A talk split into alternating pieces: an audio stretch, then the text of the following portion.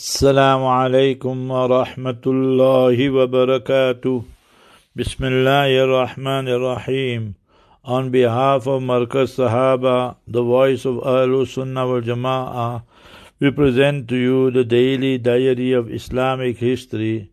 It was on the 16th of Ramadan, 727, after Hijrah, corresponding to the 5th of August 1327, Allama Kamaluddin Muhammad bin Ali al Ansari passed away.